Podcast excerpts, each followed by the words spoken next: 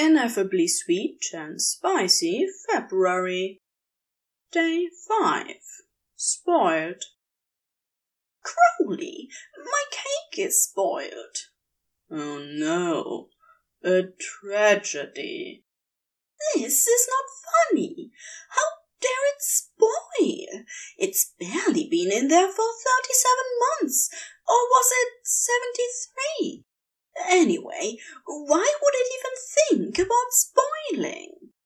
I told you that your meddling with the second pocket dimension inside the fridge would mess it up. But guess who didn't want to listen?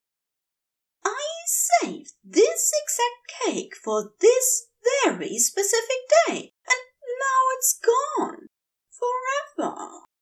It's a perfectly normal Tuesday, Angel. Crowley!